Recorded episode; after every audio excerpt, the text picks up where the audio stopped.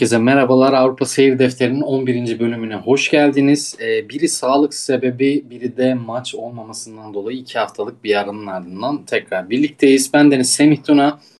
Ee, Semih Altınbaşı ile bu hafta Basketbol Şampiyonlar Ligi'nde play-in maçları oynayan Darüşşafaka ve Beşiktaş'ı değerlendireceğiz. Semih hoş geldin. Hoş bulduk abi nasılsın? Ee, iyidir sağ ol sen nasılsın? İyilik bende de ne olsun. Aynı her zamanki gibi. Ee, başlayalım istersen. Ee, Darüşşafaka ile giriş yapalım Semih. Ee, İspanya deplasmanında sonuna kadar işin içinde kalan ama son anlarda işte Hayden Dalton'ın 3 artı 1'ine engel olamadığı için e, kaybeden bir Darüşşafaka vardı. Neler gördük? E, bu maç serinin ikinci maçı için, ikinci ayağı için neler gösterdi sence? Şöyle Darüşşafaka'nın Burgos yani son iki sezonun şampiyonu bir takım karşısında e, maçın içinde kaldığı, rekabetçi kalabildiği bir maç oldu aslında. E, maçın skorundan da bu belli ama izleyenler için e, bu daha da açık seçil açık seçik şekilde e, anlaşılan bir durum oldu.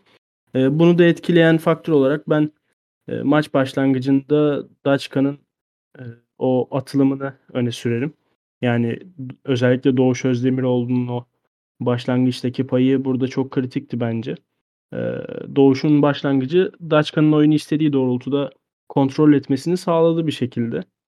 Doğuş yani böyle başlayınca sahanın iki tarafında da e, bir tahakküm e, olgusunun öncüsü olabiliyor yani. Çünkü e, kariyerinin son zamanlarında biraz daha böyle bir çift yönlü oyuncuya evrilmeye başladı. Yani hatırlarız o Kartallı sezondan öncesinde Doğuş çok daha e, savunma ağırlıklı, baskın olarak topa baskı özelliğini ön plana çıkaran bir oyuncuydu.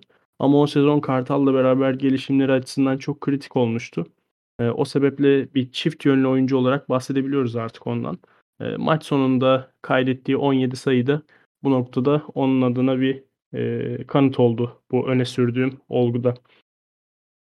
Ee, Semih ya dediğin gibi Daçka maçı iyi başladı ki bu sene Avrupa'da genelde maçlara iyi başlayan bir takım. Ya bu bana da sürpriz gelmedi pek ama e, iş rotasyon başlayınca Selçuk Aynan takımının neler yapacağına kalıyor ki uzun yedeklerinin de işte Berke Atar, Görkem Doğan ve e, Troy Selim Şab olduğunu düşününce e, yani bu e, dengenin değişmesi aslında pek de şaşılacak bir olay olmuyor. Burada e, Doğuş'un maç başlangıcından bahsettin. Hmm, Mark Garcia'nın oyuna girdiği bölüme kadardı aslında o e, yani net bir Daçka üstünlüğü vardı sahada ama orada işte Doğuş'un sağ, e, soluna giderek e, oyununda en etkili olduğu noktalardan biri. İşte penetrelerini kullanıp Doğuş'u ikileterek bizde biraz krize sokmuş oldu orada. E, çünkü Daçka'nın zaten kısa rotasyonu yeteri kadar çeşitlilik e, göstermiyor. E, Troy Copen ve e, Doğuş'un olmadığı yerde toplu üretecek oyuncu sayısı da iyice düşüyor. Ya sence e, Daçka ikinci maçta neler yapmalı? Ya ben rotasyonu e, iyice daraltması gerektiğini düşünüyorum. Çünkü artık ölüm kalım maçı bu. Ya sen nasıl değerlendiriyorsun bunu? Ee, ikinci maçla ilgili tam olarak e, neler yapması gerektiğine geçmeden önce benim ilk maçla ilgili birkaç notum var şu şekilde. Ee, az önce bahsettiğin o rotasyonun e, derin olmaması meselesini de kapsayan bazı notlarım var. E, öncelikle Burgos'un e, açık sağ kullanımında e, Daçka'ya karşı sağladığı üstünlükten bahsedebiliriz. 16'ya 6 fast break sayılarında Burgos'un üstünlüğü var. E, reboundlarda bu da bence bir noktasıyla rotasyonun derin olmamasıyla ilgili e, değerlendirebileceğimiz bir meseledir. Çünkü Olaseni çıktığı zaman Daşkan'ın boyalı alandaki e, yegane gücü kenarda oluyor. Yani bunu açıkçası şey yapacak, göz ardı edecek bir durumda çok değiliz. E, ikinci şans sayılarında Burgos 17'ye 6 üstün yine. E, evet. Bench'ten gelen katkılar bu direkt olarak e, rotasyonun ne kadar derin olduğu ile ilgili bir mesele. Burgos'un 35'e 18 gibi bir üstünlüğü var. Yani e, bunun bir de Vitor Benite ve Alexey Nikolic gibi iki oyuncusundan yoksun oldukları bir maçta yapabildiklerini düşünürsek Darüşşafaka'ya karşı yani e, bu noktada e, acayip acayip işler olmuş olmalı ki Daçka sahada rekabetçi kalabilsin hani.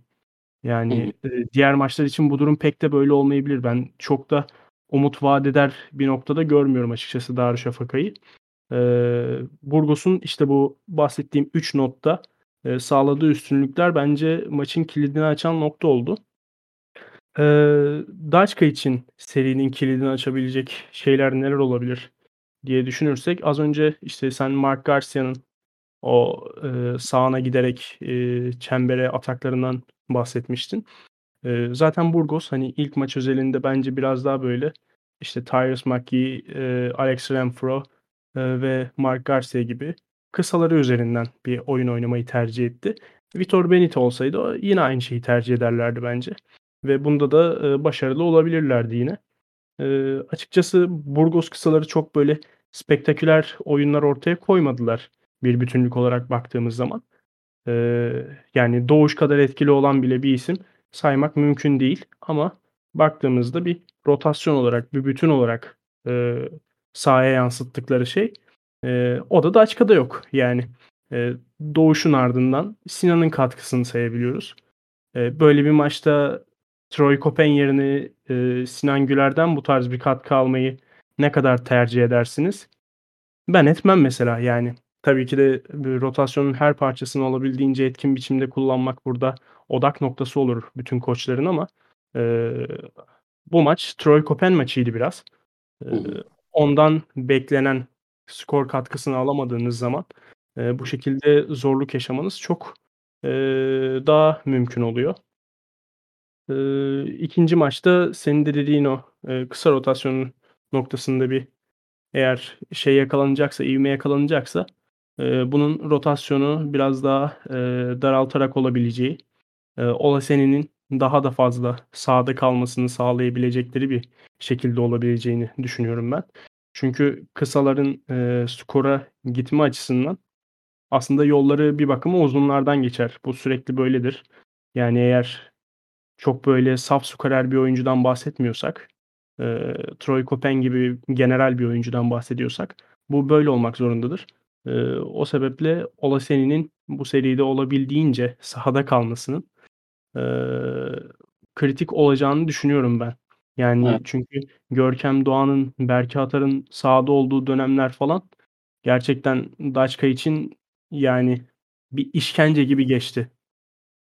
Evet çok haklısın. Yani bir de maçı esnasında da e, senle o görüşümü paylaşmıştım Olasen üzerinde işte neden A kalite olmadığını oraya çıkamadığını gösteriyor falan diye. Çünkü tabii e, yani size'lı pivotlara karşı ya bir problem var yani Ola senede. Bu e, işte Kyle Hines da mesela undersized işte ya daha bunun örneklerini falan e, sıralayabiliriz. Ola senede biraz daha undersized kalıyor e, şeye göre, Dejan Kravic'e göre ama bunu dengeleme konusunda işte bu mücadele, bu hustle konusunda falan çok eksik kaldığı için e, Kravic'in oyuna girmesi de e, San Pablo Burgos tarafında işleri değiştirdi. Orada biraz e, şey yaptılar. E, reboundlara falan da hakim oldular ama dediğin gibi yani e, yani yedek pivotlara kalmaktansa e, Olasen'in olabildiğince daha fazla süre alması gerekiyor ve ben sana şey konusunda da katılıyorum. Hani Vitor Benite ve Alexei Nikolic yokken İspanya'dan bir galibiyet mutlaka çıkarılmalıydı. Yani sezon şimdi e, Burgos'tan biraz bahsedecek olursak şimdi sezona e, Zantabak ile başladılar biliyorsun. Olmadı. E, Salva Maldonado'yu getirdiler. O da yaklaşık iki buçuk senedir takım çalıştırmıyordu işte. En son yanılmıyorsam Euroleague'de Gran Canaria'yı çalıştırıyordu. E, onunla da iyi gitmiyorlar yani. E, şimdi evlerinde Ritas'a kaybedip gruptan e, lider çıkamadılar ki e, yani bence skandal bir şey bu. Ya bu Maldonado'nun da koltuğunu iyice sallandırmış olmalı e, diye düşünüyorum ama e, bence Darüşşafaka ile eşleştikleri için çok şanslı görmeliler kendilerini Semih. Çünkü Daçka biraz daha normal bir düzeyde faul atsaydı yani bu 20'de 10 olmasaydı yani kazanmamak işten bile değildi. Yani çok çok yazık oldu. Daha iyi nasıl bir senaryo olabilirdi? E, Daçka adına yani bilemiyorum. Yani San Pablo Burgos iyi durumda değil abi. Bu çok net yani. Sezon başından beri bu şekilde bu. Yani Beşiktaş maçını da hatırlıyorsundur. Sezon başındaki ilk maçı. Beşiktaş son iki dakikada falan kaybetti o maçı.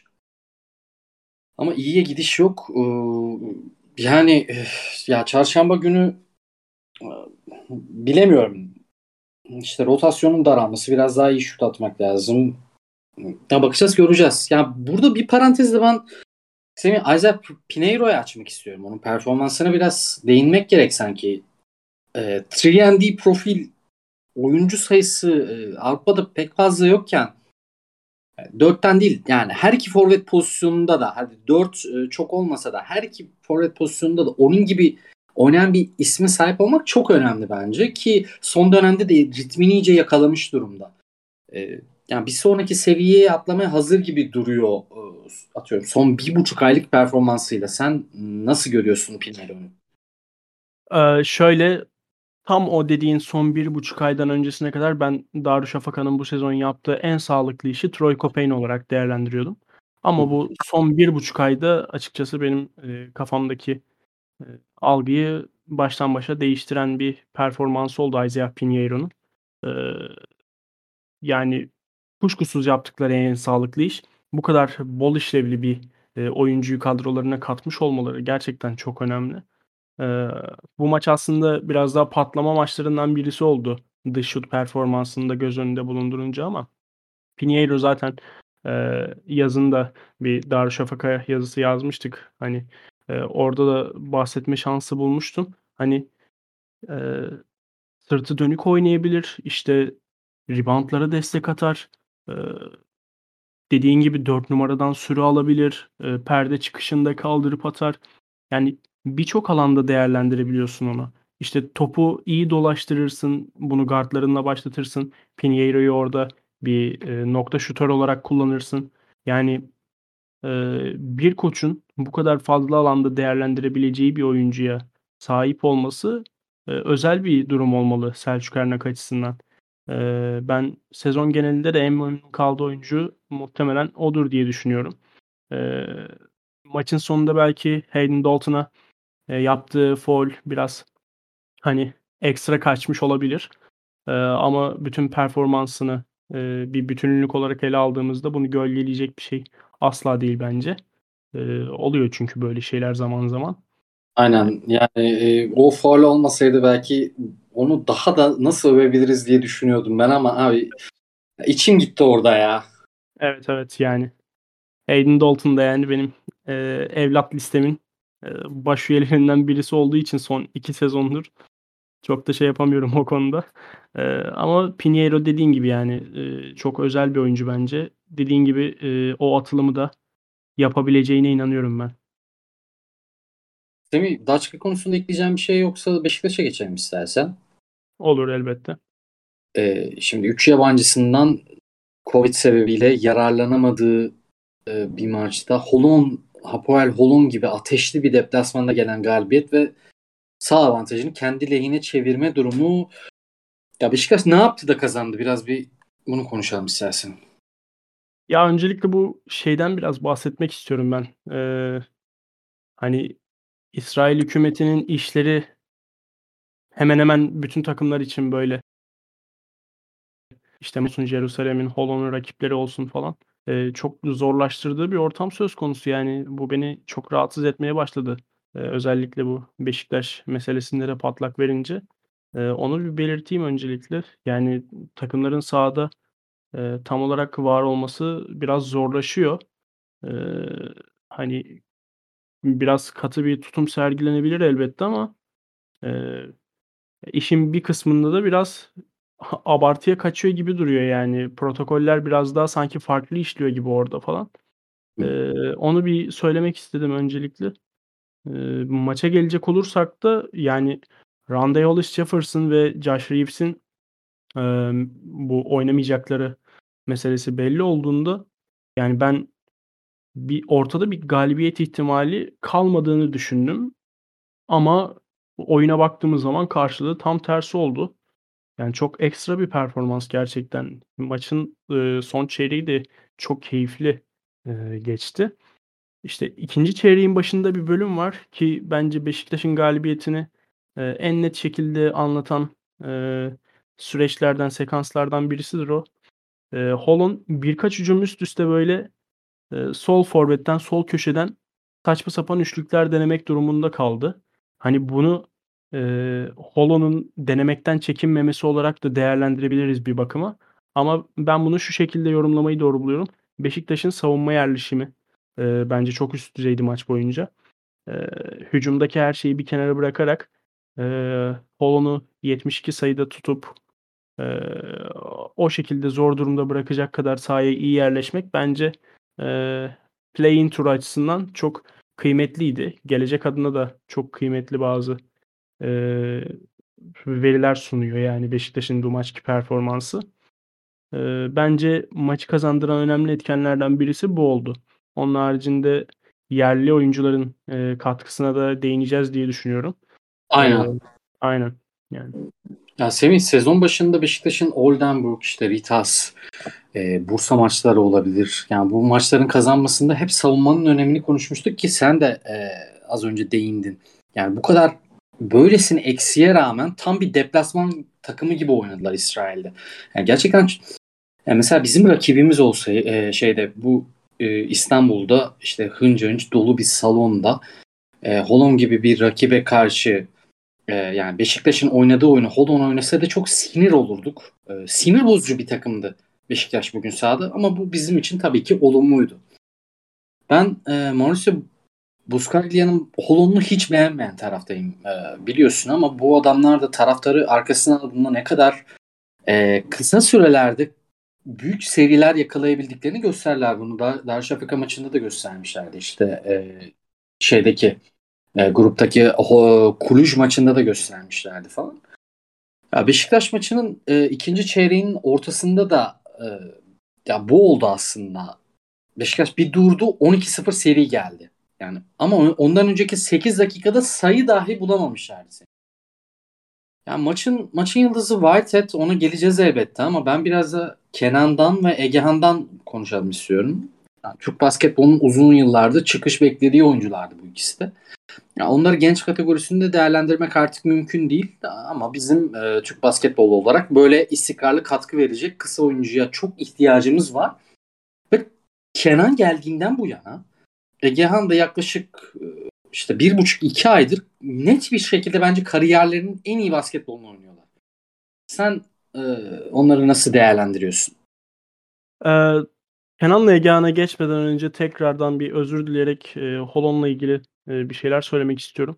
Bence hücum potansiyelleri e, çok e, çok üst düzey demeyebiliriz belki ama e, iyi derecede bir takım.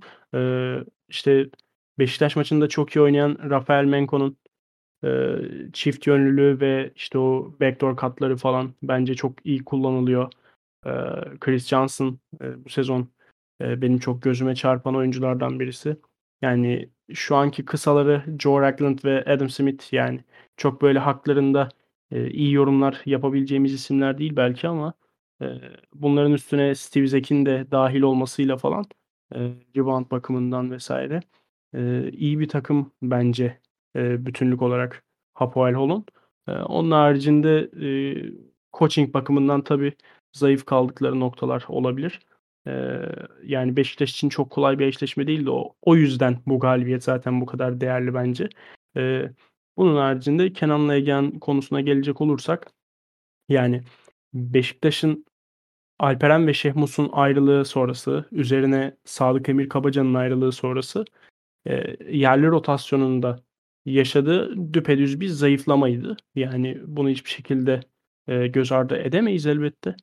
E, bu noktada yerli oyuncuların bir şekilde öne çıkabiliyor olması ve bu isimlerin e, kadronun en önemli parçaları olarak bir play-in turunda Basketbol Şampiyonlar Ligi'nde takımı taşıyabiliyor olmaları bence epey değerli.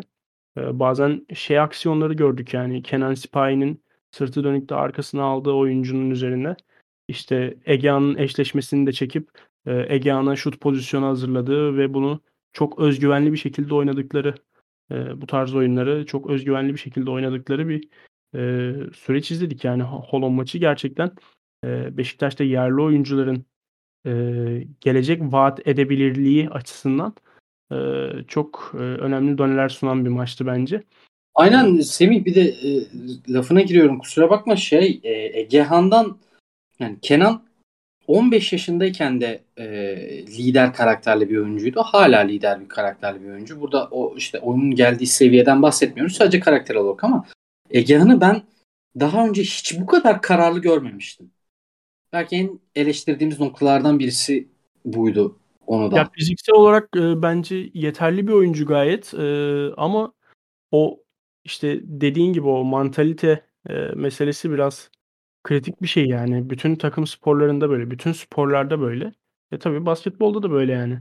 E, fiziksel olarak ne kadar yeterli oyuncu olursanız olun, e, bazı hususlarda ne kadar yetenekli olursanız olun, iş biraz da bir yerde mantalitede bitiyor.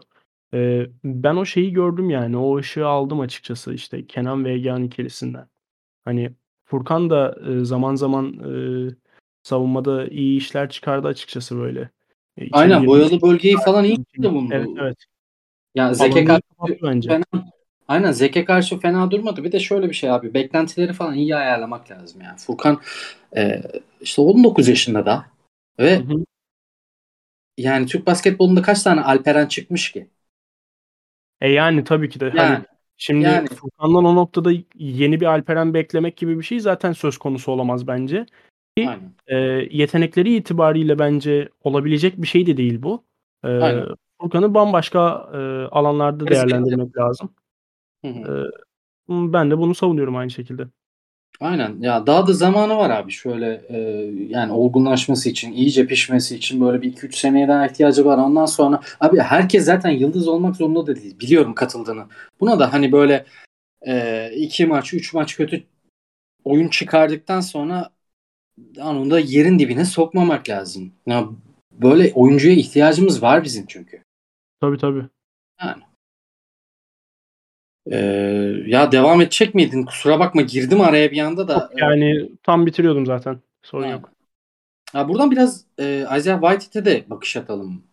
Yani Buğra Uzar artık e, işi husumet boyutuna getirdi ama yani ben Whitehead'e o kadar da katı bakamıyorum seni. E, bilhassa Kenan'ın gelişi ona yaradı bence. E, çünkü Whitehead yanında oyun kurucu bir profille oynadığında ivmesini yukarı çekebilen bir isim. Yani tüm kararları ona bıraktığınız takdirde çuvallıyor. Yani Jordan Ball'la da e, biraz böyle olmuş olabilir. Çünkü Jordan Ball da e, topu domine etmek isteyen e, ama karar işin karar kısmında e, bazı yani dengesizlikleri mi doğru olur işte ya karar verme yetisi konusunda işte böyle e, kariyerin bu aşamasında sağlıklı bir e, profil değildi. E, Kenan'ın gelmesi bence ona yaradı ve bu maçta da çok büyük oynadı. Böyle Holo'nun e, matchup zonuna karşı işte köşe rotasyonlarındaki eksiklere sürekli atak etti. İşte oynadı, oynattı. Yani galibiyeti de aldı maç sonunda. E, sen onu nasıl buldun çarşamba akşamı? Ya Whitehead'le ilgili öncelikle bir genel yorumumu paylaşmam gerekirse benim çok güvendiğim bir oyuncu değil e, hiçbir zaman açıkçası. Ben de biraz Buğra Uzar'ın tarafındayım bu konuda. Ee, ama ya, ama ya o, hani bu kadar da e, düşman olunacak bir adam mı bilemiyorum. Buğra işi oraya taşımış vaziyette de. ee, Buğra Uzar birine düşmansa arkasındayız diyorum. Eyvallah tamamdır. Devam et sen. Ee, şey yani bu maç özelinde bakacak olursak e, şimdi Whitehead yani karar verici bir oyuncu olamaz. Ama top kullanacak bir oyuncu olabilir. Hı hı. bu ayrımı yapmak bence biraz kritik burada. Eee, o karar verme yükünü az önce bahsettiğin gibi üstünden ne kadar alırsanız, eee, bir skorer olarak da verimini o kadar arttırırsınız Isaiah Whitehead'in. Eee, bu işin biraz daha böyle geliştiğini düşünüyorum ben. Eee, işte ikili oyunları bence bu maç özelinde epey iyi değerlendirdiği bazı sekanslar oldu. Eee İkili oyunları o şekilde değerlendirdiği zaman zaten hem besleme hem de o ikili oyunlardan bir beslenme şansı açığa çıkıyor. Eee, Whitehead'in maç boyunca sergilediği performansı da biraz bu şekilde açıklamak mümkün yani. Senin yaptığın açıklamayı biraz tamamlamak gerekirse. Eee, maç sonunda o, eee, bitirdiği pozisyon da yani gerçekten acayip. Şeyi, Rafael Menko'yu, eee, ardında bırakıyor bire de Hiçbir şekilde bir ikili oyun desteği olmadan. Eee, karşısına oradan sonra sanırım Chris Johnson çıkıyor. e, topu havada değiştiriyor, bir şeyler yapıyor falan. Orada Beşiktaş'a maçı alıyor. Bence bu e, o killer mentality denen e, şeyin en üst safhaya çıktığı nokta falan olabilir yani. Bence e, o asla basit bir e, maç kazandıran basket, basit bir e, layup falan gibi düşünülemez bence.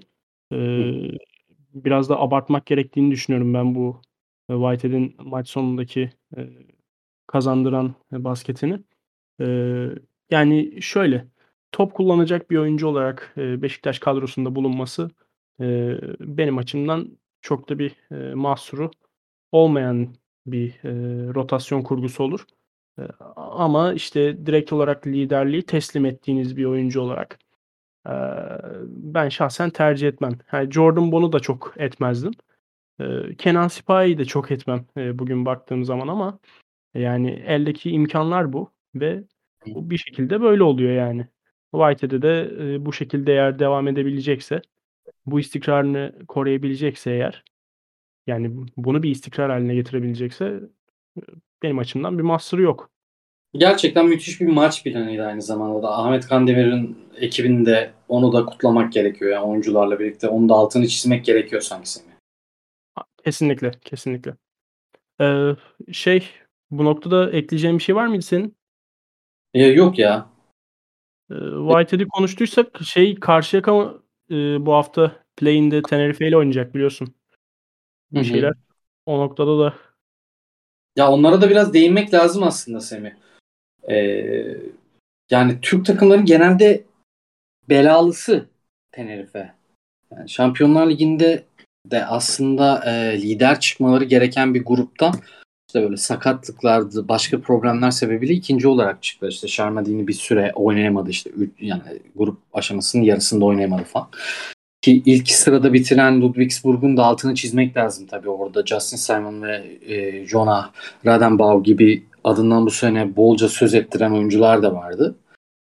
Yani Manresa'nın abi e, sen e, bu arada şey e, özel fanısın da aynı zamanda Justin Simon'ın yanılmıyorsam. Evet evet.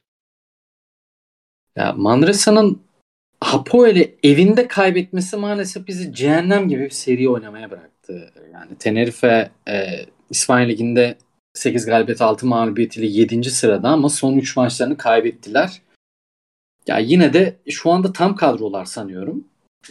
Ya bu ligin aynı Mbaye e, gibi sefillerinden olan Shermadini, işte eli sıcakken her şeyi sokabilen e, Sasu Salin, Marcelino Huertas, Kyle Wilter, e, Joan Sastre, Arn Donerkamp, işte Bruno Fittipaldo cidden say say bitmiyor. Yani aynı Karşıyaka gibi ve bu ligi kur, almak için kurulmuş bir kadro. Çok geniş bir rotasyon. Ya ve bu iki takımın play'inde karşılaşacak olması da aslında bence organizasyon için biraz da talihsiz. Ee, yani kim giderse gitsin. Ya ben Karşıyaka tarafından bakacak olursam Semih e, Alex Tice ve e, Shermadini eşleşmesinin önemine dikkat çekmek istiyorum. Yani çünkü Tenerife'nin 5 numara rotasyonunun e, çok kuvvetli. Orada Shermadini'nin arkasında Dejan Todorovic de var. Yani bu kuvveti düşündüğümüzde e, Alex Tyson olabildiğince fazla sahada kalmasına ihtiyacımız var. Aynı senin Daçka'da Olasen'den bahsettiğin gibi. Çünkü e, işin içine Semih de yok yani işin içine Mahir girince Mahir bizi kurtaramaz. Yani başka opsiyonlar denemek e, gerekecek ama Shermadini de işte hani e, boy avantajını boyalı bölgede çok iyi kullanabilen bir uzun. Yani diğer pozisyonda diğer pozisyonlarda onlar kadar geniş değiliz. Geniş rotasyona sahip değiliz ama işi en azından dengeleyebilecek ve bazen de üstünlük kurabilecek durumdayız onlara. Ee, ben burada be- e, bu işte Shermadini, Dornkamp, e, Sasu Salin falan derken Kyle Wilcher işte e, çok acayip bir şut potansiyeli var o takımın yani. O ona da biraz değinmek lazım gibi duruyor. Aynen abi. Yani burada Fittipaldo'yu da eklemek lazım işte. Yani düşün abi. Yani kadro acayip geniş bir kadro. Ya biz de e, Karşıyaka'dan bahsederken işte sezon başından bu yana yerli oyuncuların istikrarsızlığından da e, dem vuruyoruz. İşte Michael Roll'ün e, oynayıp oynamayacağı Yetişebiliyor mu o şeye? Ya bir iki ay falan diyorlardı. Ee, iki ay geçmedi. Yani öyle Hmm. söyleyeyim. Geçmedi. Biraz elimizi daraltıyor. Semih'e çok ihtiyaç vardı mesela. Semih muhtemelen oynamayacak. Kötü kötü. Kötü olmuş. Yani evet zor zor ama yani Karşıyaka bu zorlukların da üstesinden geldi. İşte deplasmanda oynayacak. Ya abi ya bu Manresa yaktı ya. Yaktı yani. Bitirdi bizi yani. Çok anlık yükseldin. Evet abi, Gerçekten yani, çok e, olur olmadık yerden maç verdiler ya. Evet, evet. Ya 5'te 5'te ya işte yani kusursuz şekilde kapatın kardeşim grubu. 6'da 6 ya, yani. Devam edin ama neyse. Yani çarşamba akşamı çok acayip keyifli bir maç bekliyorum ben. Ya bu seri çok genelinde e, keyifli olacak. E, ya tabii İbre biraz daha Tenerife'yi gösteriyor haliyle. Onların tam kadro olduklarını e, ve geniş kadroyu düşündüğümüzde ama hani Karşıyaka'nın da elinde öyle oyuncular var ki yani işleri çok E, gerçekten o game changer denen e, olay var ya hani Evet. o potansiyeli taşıyan oyuncu sayısı e, Karşıyaka'da çok şey bence yoğun yani işte Bonzi Colson'ı burada sayarsın en başta işte e, Emba'yı Hani- iyi sayarsın. Ya bayağı bu iyi sayarsın aynen aynen. Ostrov Yani- maçında abi e, şey e, Tony Taylor yani baba oldu. Baba olduktan 12 saat sonra Polonya'ya gitti. Ostrov maçını değiştirdi.